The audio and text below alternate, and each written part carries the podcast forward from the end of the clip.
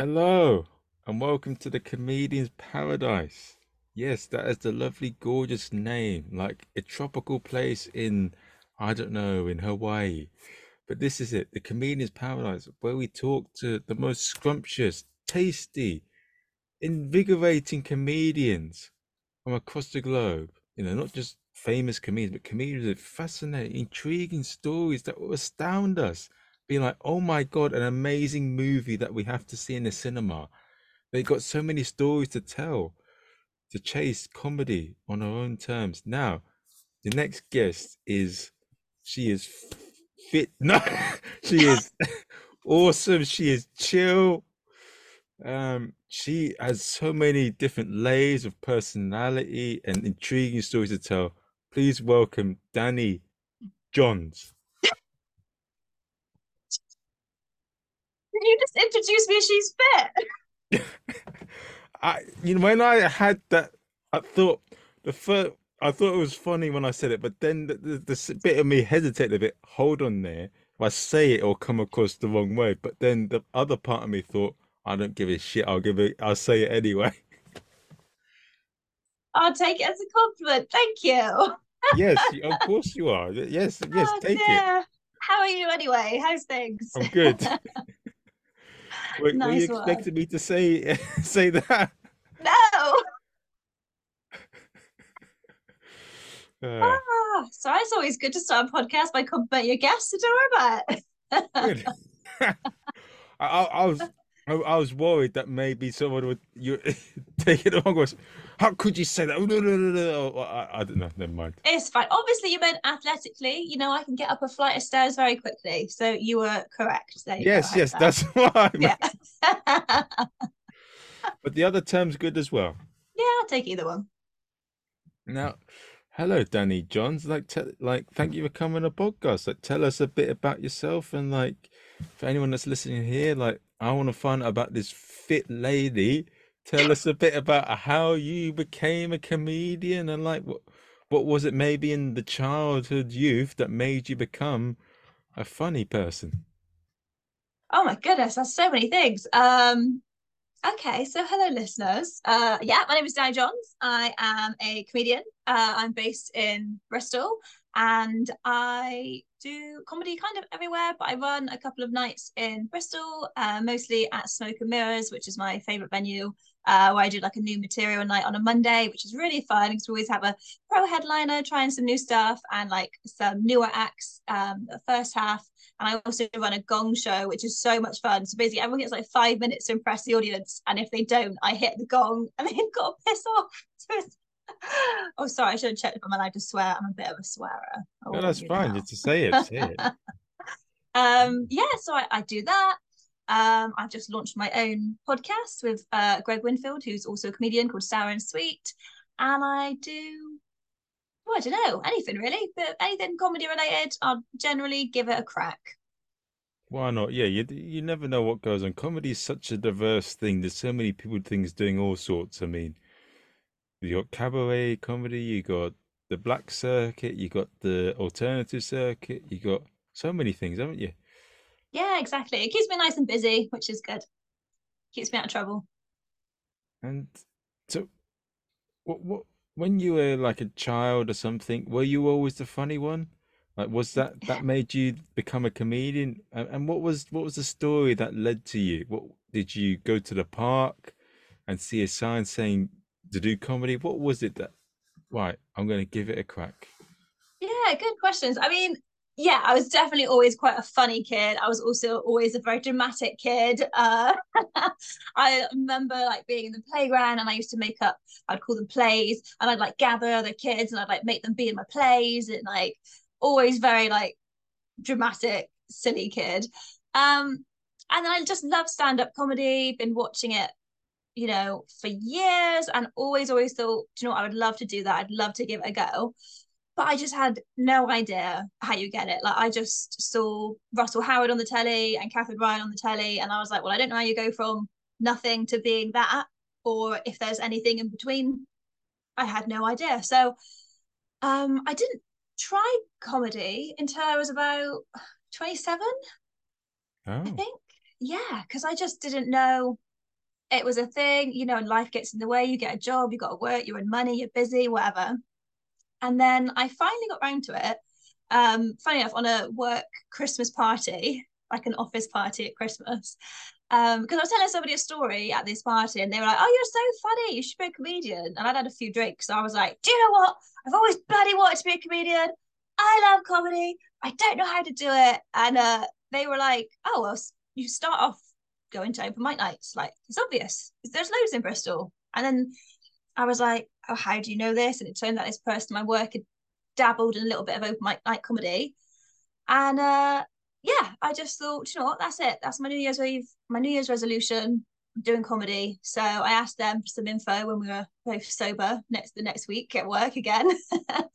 and uh yeah, he suggested some open mic nights and I went and I did my thing and it all snowballed from there, I guess. And yes, you got that little laugh and you're like, oh my God, give me give me more. Exactly that. I mean, it was rubbish. I mean, everyone's rubbish to begin with. but I loved it and I still love it. And I'm just, uh, yeah, seeing where it all takes me. You're like, well, isn't there a song or something? Um, oh no, that's the "Life Is the Highway" song from uh, that in the Cars film. Oh, life oh yeah. Is, that is that how you say life is? I, what's the rest? I don't know that. Life is a highway. Da, da, that, oh, what's the word? Let's, let's yeah, go on, get up. Uh, life is a highway. Cars.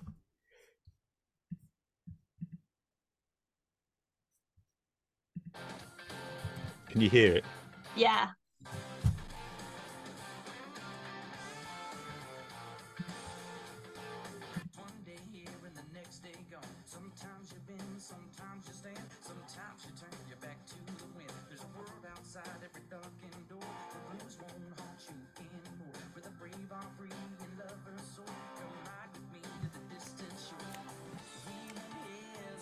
Yeah, I'll take this as a little bop. I like it.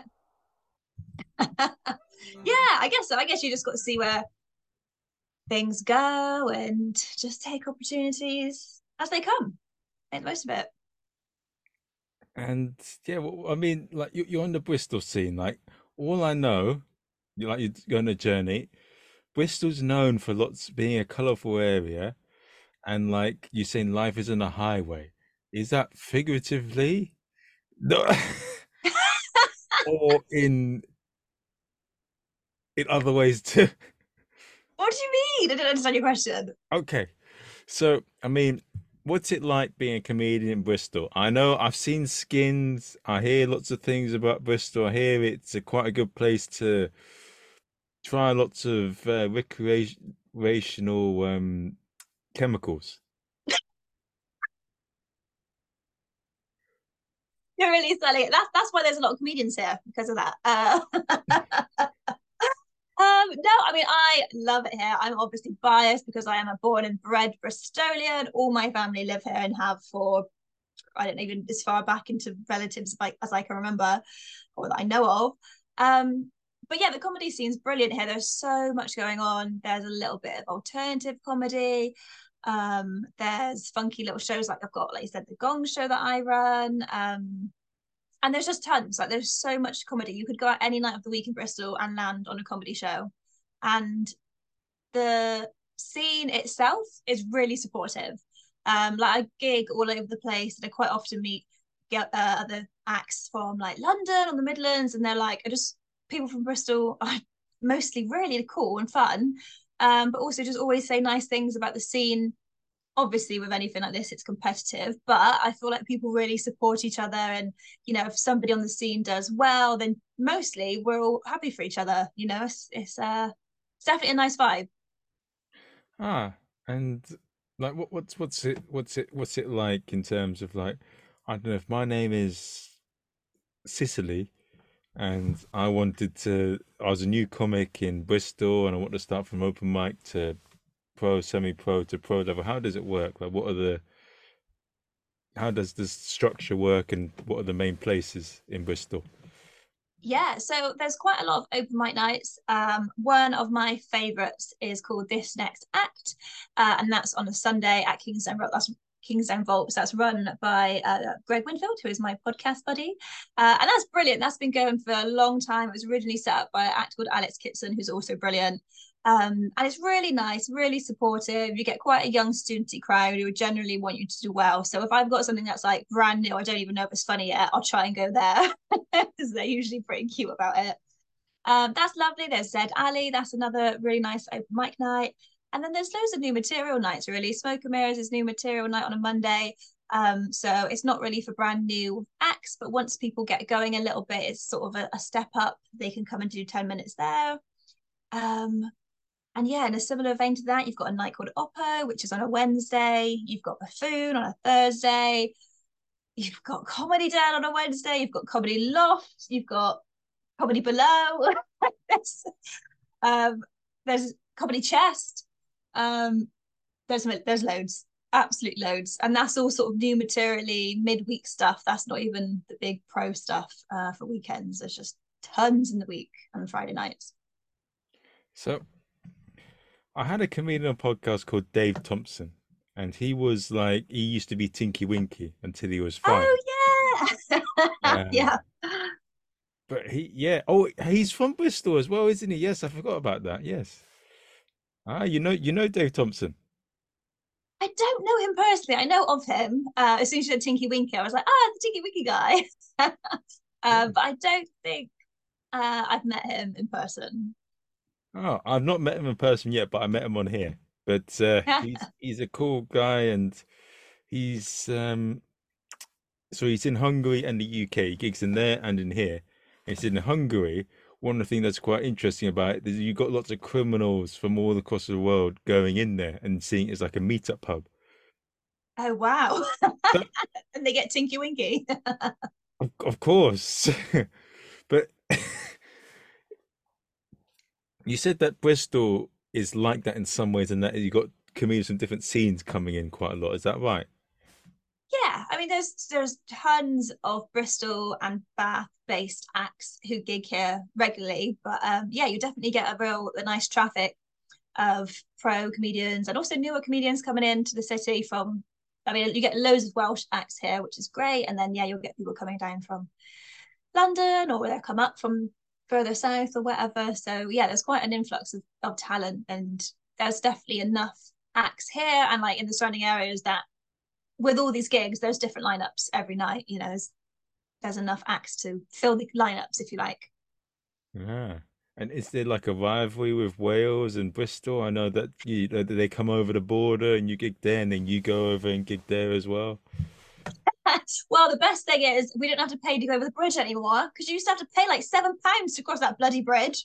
Um, yeah, so that's gone now. And ever since then, it's been wonderful harmony. Uh, you quite often get car shares between Cardiff and Bristol. I do a lot of stuff in Swansea uh, and stuff like that. So yeah, I love the Welsh scene. It's really cool. I think it's got a similar vibe to Bristol as well. Like it's, it's fun and it's pretty friendly over there. What's a, what's a good comedy gig that I should try over there if I'm if I go in as a Londoner and say, listen, put me on. oh my god, you caught me the top of my head now. Uh, Drones is a nice gig. I mean, I think of the names, but there's so many brilliant acts out there in Wales. Like you've got Chris Chopping doing stuff, you've got Drew Taylor, you've got Chris Davies. Like those guys are all brilliant, and they run a lot of stuff. So I would, um, yeah, have a little Google and see what they're running at the moment. Obviously, they've got comedian, uh, not comedian, sorry, they've got the Glee Club. So you know, it's be amazing to try and get a spot on that. I'm doing it later in the year, which will be really fun. What what's what's what's the style of comedy like? Is the Bristolian com- comedy similar to the Welsh? Like when you go over, is it the same sort of thing, or do you have to adjust it a bit? In for me know, personally, you, like what I do there, or do you change your voice a bit to try and fit Welsh? Or no, I just I I'm me wherever I go. you know, once I turn up, you're stuck with what you're getting, and that's the end of that. um, but I always find Welsh gigs uh, to be really fun. I, but I've I don't want to curse myself. I feel like I need to touch wood. But I think every Welsh gig I've had has just had such a good reception. I think generally Welsh audiences are really fun and they love comedy. Ah. and what what so for someone that's from down south and like what's what's it what's what's a common misconception about Bristol and Wales apart from the other thing? But like, what what what are things that are surprising about Bristol and Wales, and people should give a go, or should I just say Bristol? Um, well, I can definitely talk to you more about Bristol because that's what I know about more. Um, and I'm sure you can get loads of Welsh acts on here. I'd be happy to, to give the hometown a boost. Um, but yeah, I mean, what do people think of Bristol? I think they probably think it's very uh too cool for itself. Maybe they think it's a bit hipster, it's a bit it's a bit Banksy, it's a bit too cool. And like, yeah, there's cool parts of Bristol, but also there's a lot of very down to earth working class areas. Um, there's a lot of very like up and coming grassroots art stuff, music stuff. So I would say, yeah, if you've got a stereotype of Bristol, it's probably generally irrelevant. Um, although some people go the complete opposite way and they think we're all farmers riding tractors around. So it's not quite that either. what's what's the truth in that statement? What do you mean? Like it, it's it's is there part of Bristol that is like that, like maybe on the outskirts, where like a very small section of it, or is there? What for being farmy? Yeah, is there what, what's what's where did that come from, or like what's the? Where it came from. I mean, I guess, yeah, it's pretty countryside y around Bristol. You've got Somerset and Wiltshire and all that. And, you know, definitely parts of Wiltshire, the accent's much more like this. And it is a lot of like, you know, rural farm work and that. And I think people just, uh, maybe from like skins in Little Britain, just think the accent is the same as that. But some people it is. I mean, my my mum is a lot more Bristolian than I am. Like I've got a little twang, but my mum is literally like that, and I'm not even exaggerating in the slightest. She talks. She's got such a rich Bristolian accent, and I actually kind of wish I had more of it because uh, I love it. I think it's so cute. yeah. A... What's your favorite accent? Oh, regional. The, the accent that really does the tinky. No, not. I was going to say tinky, but that, the, the accent that really is the Comolli that I really love is the I'd say I think I like the Irish, I like the French, and I like the Spanish nice. accent. Oh, cool! Very good choices. Good choices. what about you? What what what what makes what accent are you like? Oh my god, that is awesome. Ah, oh, uh, I mean, Irish is just cool, isn't it? Like I think, especially like a Northern Irish accent's really cool. Um, I mean, Geordie's fun. I love a Geordie. I, I, I like a bit of Sarah Millican. So, you know, that sort of northern vibe fits in well. So, yeah, there you go. Geordie and Northern Irish. Ah. But yeah, if, if you had to pick one, which would you pick? Um, Irish. Sorry, Sarah Millican. You've been booted off the list. Oh, that's I'm gonna tell her personally. uh,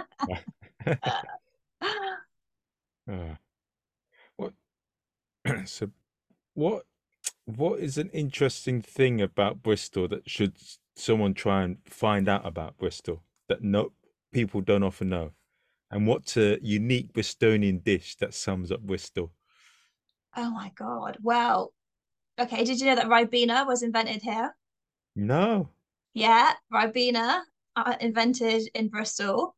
Um Cary Grant, Hollywood actor, born and bred Bristolian. You would never think that. Um, what else can I tell you? Obviously, we've got Banksy. Everyone knows about Banksy. And a classic Bristolian dish. I mean, you'd have whatever you have, it's got to have a pint of cider with it because that's just the Bristolian way. And then I would say you probably got to get a Miss Millie's, uh, which is a fried chicken place that I didn't know. I thought it was the same as KFC. I didn't know until I was like 20 that it's only a Bristol chain. oh. Yeah, I just thought it was. I literally thought it was like KFC, and then one day somebody was like, "Dani, there's like three of them in the world, and they're all in Bristol." um. So yeah, that or a Clark's pie. So we have a we have um Clark's pies are made here. They're a bit of a Bristolian favorite as well. Ooh, I'm gonna order one. Do it. Now, what's what? Do you get it with chips or what? The Clark's pie or the Miss Millie's? The Clark's pies, both.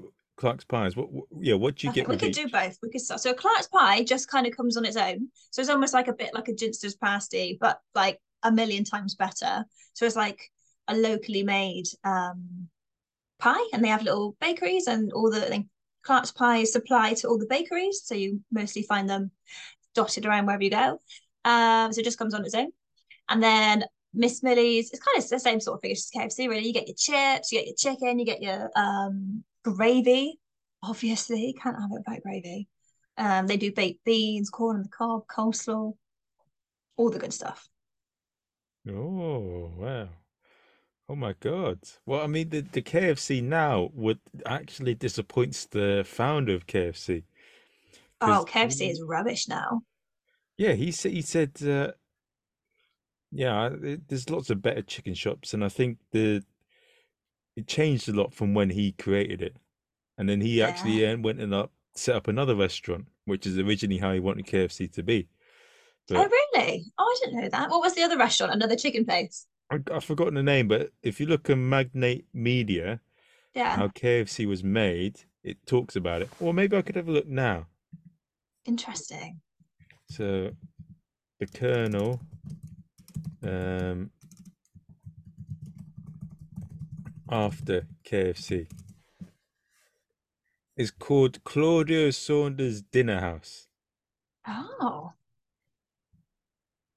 uh, and it's in Kentucky. I love that. And yeah, Magnates Media, very good. They look at lots of different things. They looked at like the rise and fall of Netflix, um, and we talked about some other businesses that I've forgotten about. But yeah, they're one of my favorite ones. And I like CoffeeZilla, where he, you know what? I'll give you a list of ones that I'm interested in. CoffeeZilla, Yeah. he looks at a lot of cons that are going on. So he, he one of the recent people he examined was Logan Paul on his crypto scam Oh, and how he scammed his, and he looks into that. And you got James Jani, who looks at like mega churches. He looks at um, the stock market. Uh, he looks at the like life coaches, and they're, they're both very good uh, sort of YouTube journalists, I'd say. interesting. Yeah, but that's yeah, that that's yeah. I, I got I sometimes have too much time on my hands. I don't know, You sound like you got into a Google hole with that. but yeah, I like those things. I like to look at different things. But yeah, Cool. so thank you for telling me about the food. That that sounds very interesting. And does that in any way affect the Bristol kind of humor and banter? Because I know in London the thing is on the tube, we're often very busy and we're not necessarily as friendly as other parts of the UK. I think people just have such busy lives and they just focus on what they're doing. Yeah, I think Bristol's got its own sort of little vibe. Um, you know, we have things, a lot of acts talk about similar things that pop up. Like I guess when you get London acts, a lot of them talk about the tube. You know, here we've got all we've got is buses and they are rubbish. But everyone says Cheers Drive. You know, everyone always thanks the driver, but it's Cheers Drive. So that comes up a lot. People talk about all right, Cheers Drive. That's it. And it's so common. It's just like nearly everybody says it. Ah, Cherries Drive. Cheers Drive. Almost like cheers and a drink and then driver, but Cheers Drive. Oh, okay. Cheers Drive. Cheers Drive. Cheers I'm going to copy that and I'm going to use that in London. Cheers Drive. Yeah. So when you eventually get round to, have you gigged in Bristol? I'm assuming you haven't. No, I went to the Smokes and Mirrors to do a Edinburgh workshop Oh, cool. like maybe saving it some money in the fringe. Nice. Okay, cool. Well, there you go. Next time you come, you come and do a gig, you can go get a Miss Millie's and you've got to remember to say Cheers Drive when you got off the bus and you'll be set. Okay. And if I have a heart attack from trying both of those foods in the same day, I'm going to blame you. you won't have a heart attack. It's full of crispy fried goodness. You'll be fine. Oh, did you make it yourself? Absolutely not. That sounds good. Yeah, no, Bris Bristol's a place that I'd like to explore more. Um, what's so you've had quite an interesting. I looked at, did a bit of research on yourself, and I found that you had some. You were interviewed on the BBC, and yeah. I was on the BBC Politics show, just very felt very posh. oh, posh. Think so. You know, BBC politics. It felt very, you know, grown up. I was surprised they wanted me on there because I was like, "Oh, really? You want me to come on there and talk a load of rubbish with my slight Bristolian twang?" All right. Uh, but yeah, no, it was good fun. It was it was a good experience. Did how did they email? Did you go on Facebook? Did they drop you a message? Did they Instagram message you or how?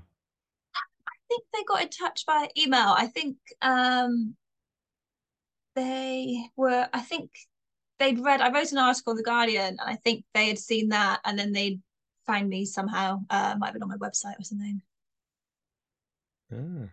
And that that was quite an interesting interview because you mentioned about how like comedy has changed during the pandemic and like how things have adapted. And you mentioned one little incident where um, you said something and then you mentioned something about a mark, and then he tried.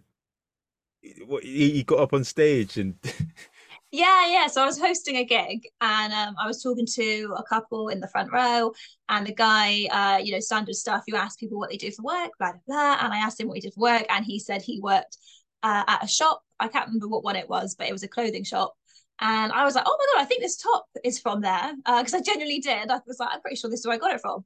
Um, and then he was just on stage with his hand at the back of my neck, sort of on my collar, pulling my top to try and look at the label um, which was very weird. And yeah, it kind of made me jump because like, the lights were so bright. I couldn't really see much. And then all of a sudden, I just had this very, because I'm tiny, I'm like five foot one, and this bloke looming over me with his hand down the back of my top. And I was just like, what the fuck? So yeah, that kind of sparked me um, writing an article for The Guardian, being like, behave, people. Um, and yeah, did a few interviews about that for the radio and, and BBC Politics and stuff. And you mentioned that you think that Will Smith saying, "Get my wife's name out your mouth," and then slapping Chris Rock has changed comedy. yeah, well, I think I kind of mentioned it. I mean, I think it's. I think things are getting to a normal pace, but at the time when this happened, it was last year, and I think at that point in particular, we'd all I think people generally had a lot of pent up frustration and anger, and they'd been sat inside for so long before that um, without entertainment. And I definitely think there was a period of time where people went hard. Like they they wouldn't necessarily go out to a comedy club and have a couple of drinks. Some people would go out, get absolutely annihilated, and then turn up. And don't get wrong, comedy's a bit like that anyway. You know, it's a fairly rowdy entertainment I suppose, you know, because there's not the opera. You don't expect everyone to just be silent. You don't want them to be silent. You want them to laugh and have a good time. Um, but yeah, it seemed like things got a bit crazy for a while. And then the Chris Rock thing, it was just like, oh my God, like people would joke about that, but sometimes people are dumb and they do copy stuff. You would think you would never do that, but how many people have done, you know, stupid TikTok pranks and then got seriously hurt or or you know, whatever. Um, so yeah, who knows? It could have had an impact. Maybe it did. Hmm. Yeah, it, it's. We'll, yeah, we'll see what happens. I know that. I mean, COVID's definitely changed comedy in some respects. I know that the sort of the scenes recovered across the world, like stand up, but I mean, it's there's still things still there from it. Yeah, yeah, for sure.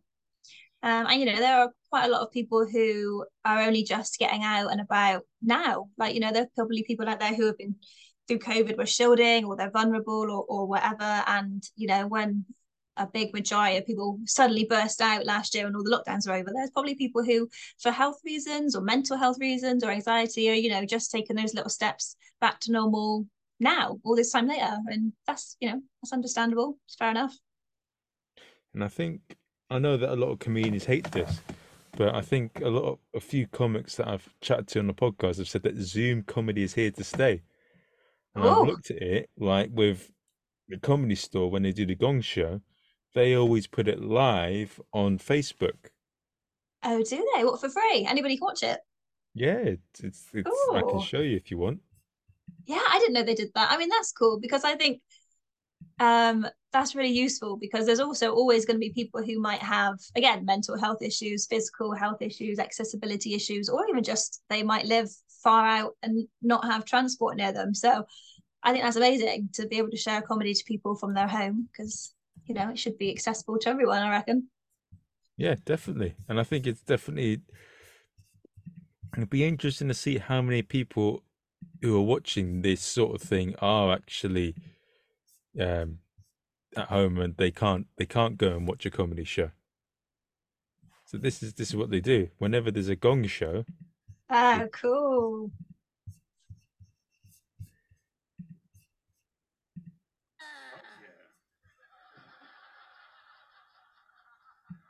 And that's it.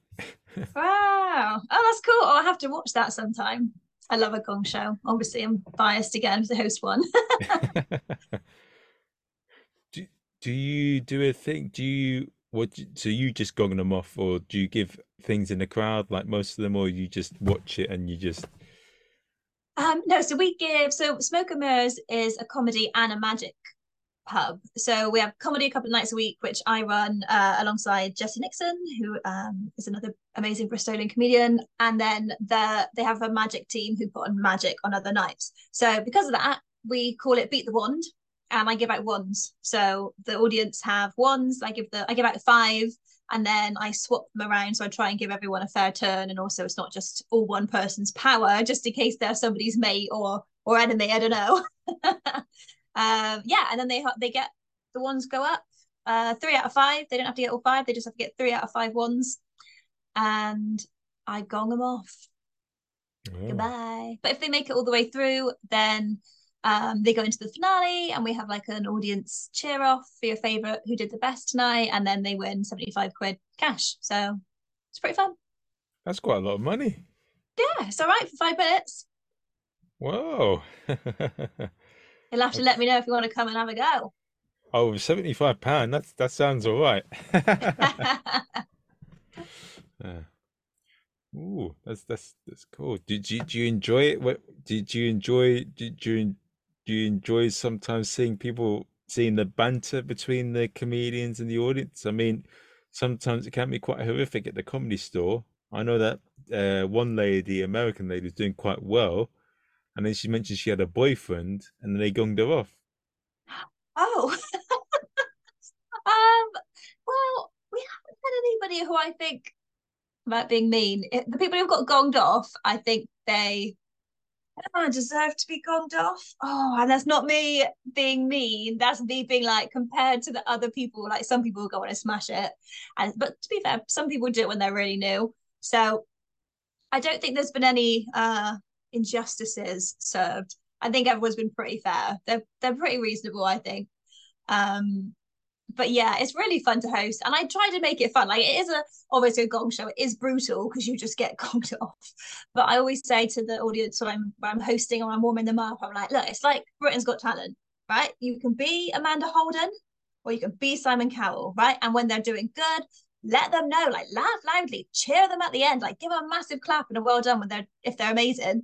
Uh, and if they're if they're not, then well, never mind, gong them off. what do you what do you make of gong shows per se? Do you do you, do you, do you set up where they get gong straight away, or do you give them like a grace period? Um, no, I don't give them a grace period. Um, I know some places do that, but no, we don't. We just have a five minute timer, so they've got to do their time, and I make them finish. I don't let them go over um, either, because some people try and go on and finish off a joke, and I'm like, no, no, that's not fair, because you can quickly get in some extra jokes, you know, and it's only fair if everybody has the same amount of time. So I make them finish dead on five minutes. Um, and I also try and get them to carry on. Sometimes people finish early, and I'll, and I'll be like, well, you got another forty seconds, so do you want to carry on? um, and that's quite funny. Um, but all in all, I think we've made it quite a quite a good, challenging experience without it being horrific. Um, like a few people, we've had people come down from London to do and whatever, and a lot of them have said they've they've really enjoyed it and it was worth the trip. It wasn't just terrifying; it was it was fun. Hmm. Would you do the gong show in in the comedy store?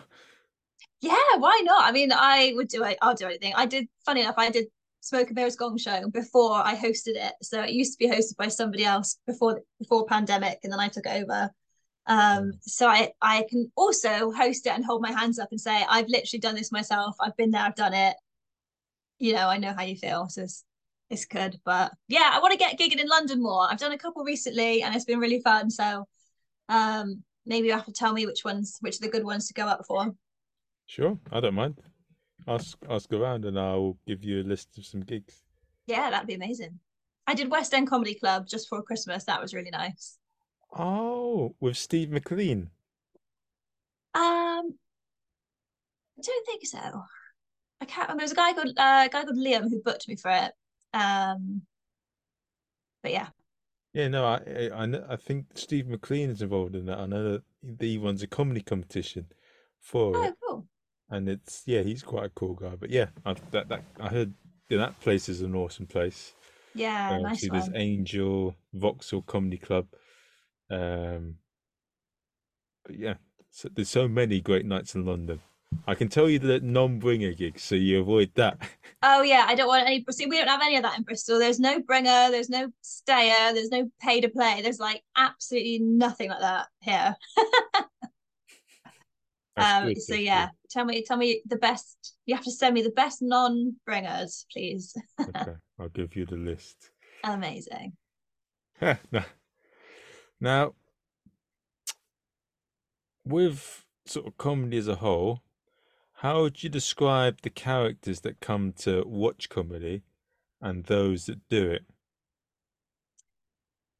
God, well, I mean, the audience varies. Like obviously place to place you get you know certain socioeconomic backgrounds depending on where you are but i think you um get a massive range you get everybody from sort of 17 18 all the way till they're in their late 70s i guess um so the audience is very varied um i say with comedians really i guess we're all a little bit kooky in our own way that we put ourselves out there to be uh, judged and, and stared at and laughed at. And, you know, you say to most people, like, do you want to stand in front of a room of strangers and talk for 20 minutes? They'd be like, that's my worst nightmare. And then we're like, we love it. Woohoo. so there's something a bit uh different about comedians, I think. I don't know what it is, but there's there must be something. Hmm. I I wouldn't I I think who would say that comedians are different to everything else, but I, I think I wouldn't say they're too different from my experience of being with actors Right, okay. How how was that or experience theatre like? actors. So, well, the only the, the experience that I've had is often with Goliath, and I, I find a lot of the character. I think they're a bit more formal and maybe a bit more politer uh, than comedians. Comedians can sometimes be be a bit more raw, but I'd say in terms of the psychological makeup and like how they work and think, I'd say they're quite similar in some respects. Okay, interesting. I don't know many actors, so I can't help you with that one. But yeah, this is more polished than us than the comics. That's that's what I'll say. Yeah. Well, I guess with an actor, presumably you've been to drama school, right? So you've had some sort of formal training, whereas, you know, with us, I guess there's courses and books and podcasts and things. But other than that, it's just you go out and do it on your own. You know, there isn't any formal training really, not like going to drama school for three years. It was uh yeah. The the well they're trained the, the, the different some of the things with comedy because it's so live and raw um you got to be in the moment and focus a bit more and you know sometimes be prepared for things not working. Whilst in, in theatre they're very a lot of them like to be very prepared and very set up in advance and sometimes they'll be so fixated on things being a certain way. And that with clowning you've got to be in the moment and that's and i think to an extent with comedy as well you've got to be in the situation in terms of having everything be a set certain way Yeah, totally. Because you've, you know, you've got to be able to go with the flow. You've got to react to stuff. Um, you know, obviously, if you're emceeing and doing crowd work, is completely improvised and, very flexible. You've got to go with with what happens live in front of you. Um, but yeah, I mean, like when I very first started out, I was really, really fixated on having a particular plan. I'd like I'd write it out like a script, and I was really like fixated on that. And then as soon as I started emceeing, and I was like, right, I can't have a plan. This is crowd work. This is improv. This is just banter. I've got to make it up as I go along. it made me feel so much more relaxed being on stage that I then I still prepare a lot. Like I think you've got to be prepared. You've got to do your homework and write your jokes. But I let go of having a plan and a schedule and I just kind of leaned into it. And I think it made me such a better comedian because I could then respond to things. Um, you know, it's just funny things. And like even if like, I don't know, someone's phone because it was off, it always is funnier if the comedian reacts to it, even if it's just a, a very basic remark. It just I think livens up a bit like you've responded to it. Whereas if you were to ignore it, it probably makes you look like you're not very confident. Ah. So yeah. Yeah. You address it and say, Stop calling my agent. Yeah. Is it my mum? oh, sorry, mum. yeah, there you go. so yeah, I think it's yeah, you're right. I think it's very important to be flexible and and go with the flow as a comedian. One of the things that is I'm a bit irritated with at the moment when I'm hosting is that I do a lot of prep to try and get sharp before IMC. Um, but when it goes, I'm a bit annoyed that I'm not testing out jokes after it goes well because right. I'm worried about if the crowd work doesn't work, then I need to have jokes to prep it up in case in case it doesn't work. And I yeah. feel about if it's a future show and I'm struggling with crowd work, which will occasionally happen, or if an act's not done well, I'll need to test extra jokes. And if I'm hosting a night every week, I can't use the same jokes. So I need to test out yeah. things to get the thing back inside. Yeah, but, it's a tricky balance. Getting it right, definitely. But it's fun. Now, we've spoke a lot about comedy and different things. If there was one thing you could change about comedy, what would it be? Oh, less nepo babies. less what babies? less nepo babies. oh, you know about you know about all this the nepotism? Like how many all the blooming comedians who have got rich, famous parents? Get rid of them, all of them. I'm only half joking. Uh, um, what would I change? I don't know. I would love there to be more of a of an even playing field actually for people who you know don't have the connections and the money behind them because it can be really expensive doing comedy. You know, even when you're getting paid, you buy your train, you pay for your train ticket and you and your fuel and all that kind of stuff. So I don't know what the solution is, but I would love it to be more accessible to more people from different socioeconomic backgrounds and stuff like that. Um, well, anyway, that's my Miss Universe answer. That was very. Uh, I'd like to save the world, please. Um. oh. But yeah. Other than that, I don't know. I'm really excited about the world of comedy at the moment. It's not perfect. There are some you know issues in it for sure but i think it's moving along nicely and i think there's a lot of opportunities for new acts and, and up and coming acts and yeah it's, it's fun it's exciting uh, yeah let's see what happens and i'm gonna do just do one little thing i need to soundboard for zoom clap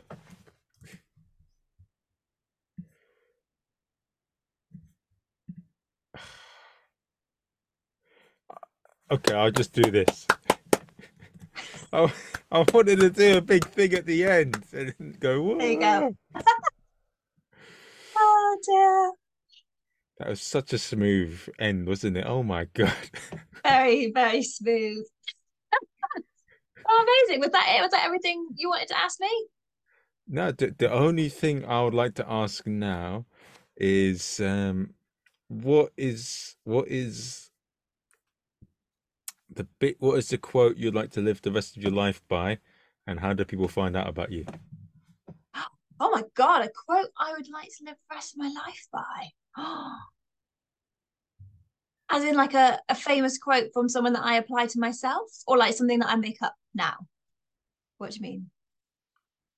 Let's make it a bit more interesting. Say let's what about yourself? Like what's what's something that you aspire to that you own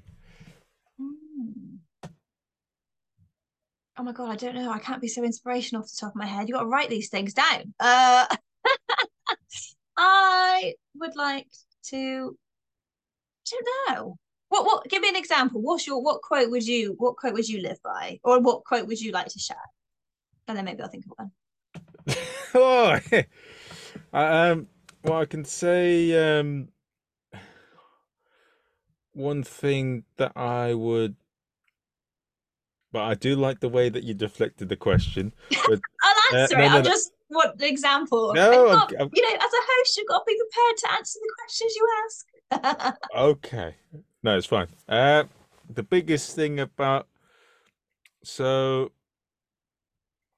a guest that I'm interviewing later on, I hope, and I hope everything will confirmed. He's called Rennie, and he is a former clown, and he helped me think about. Um, but now he just does a regular job. But he was like with Cirque du Soleil, all these theatre shows, and he's been in it for ages. But he he helped put my mindset on like stop fearing about what could happen in the future. Uh, focus, have plans and all that, but like stop fearing the future and be careful about what you give the, your thoughts to, because you give it Brilliant. power. I So love think- that. Okay, you've given me an idea now. You've made me you've reminded me of one. Okay, so I'll give you a quote from uh since we already mentioned her earlier, the wonderful Sarah Millican.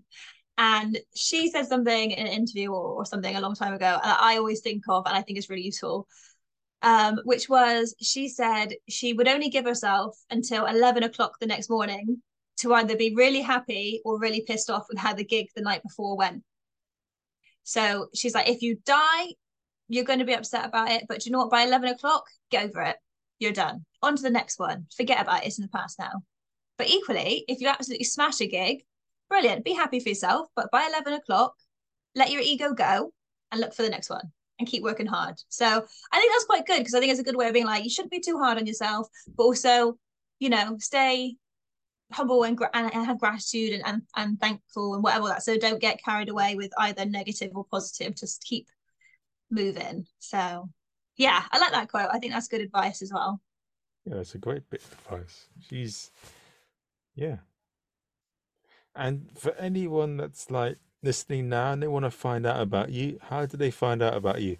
On Tinder, on uh, Telegram, on WhatsApp, Instagram, Facebook, YouTube. Where do they find out about you? Oh my goodness, they can find me uh online. I do not have a telegram or a fax machine or any dating apps. I'm a very happily engaged lady, just to let your listeners know. Fantastic. Recently as well, thank you. Ah, Um, but I'm on all the social medias, and my handle is the same on everything, which is it's Dani Johns. And yeah, I have a website. A website's got clips and, and bits and bobs, and I do some voiceover work. Some of the examples of that are on there. But um, yeah, otherwise, always happy to have new followers and uh, yeah, connect with people who like like comedy. So that's where you can find me. That's where you go, guys, if you want to find out about Dani. I hope you've enjoyed the episode. If you want to share it with your friends, share hopefully share it with your friends. Give us a five star review on Amazon or iTunes. And hopefully, I'll see you at the next episode. We've got some amazing guests. We've got a comedian from Scotland. We're going to talk to a clown in Cirque du Soleil. We're going to talk to uh, a DJ and a comedy promoter. We've got so many different things. Take care, guys. Du-du-du-du.